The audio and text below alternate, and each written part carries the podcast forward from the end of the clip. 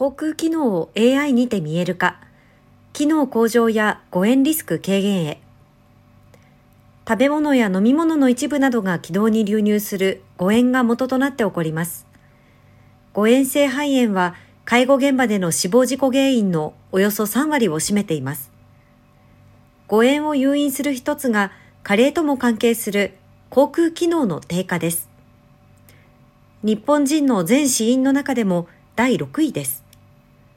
誤嚥性肺炎の防止は重要な社会課題となっていますが、多くの介護現場では航空機能を適切に評価できる専門家が極めて少ないです。現状ではさらに航空機能は歩行などの身体機能に比べて目に見えにくいことや、介護現場における専門職の配置が少ないことなど、様々な背景から航空ケアの優先度が低くなる傾向にあるとのことです。エクサウィザーズは4月、子会社エクサホームケアが提供する身体機能分析 AI サービス、ケアウィズトルトに新機能航空機能分析を追加します。同サービスは理学療法士の知見を学習した歩行分析 AI によって高齢者の歩行状態を見える化し、転倒リスクの軽減をサポートしてきました。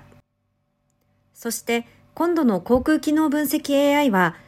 DS ヘルスケアグループとして訪問歯科診療サポート事業を展開するレンタルサポート、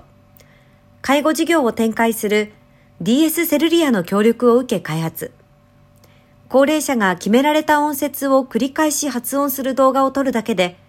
航空機能を客観的に評価し、点数化できます。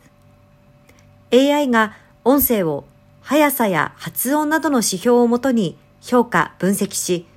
コミュニケーションシートにして表示。発音回数だけでは捉えられない航空機能を点数でわかりやすく把握できます。AI の評価結果に応じた航空機能向上トレーニングの提案。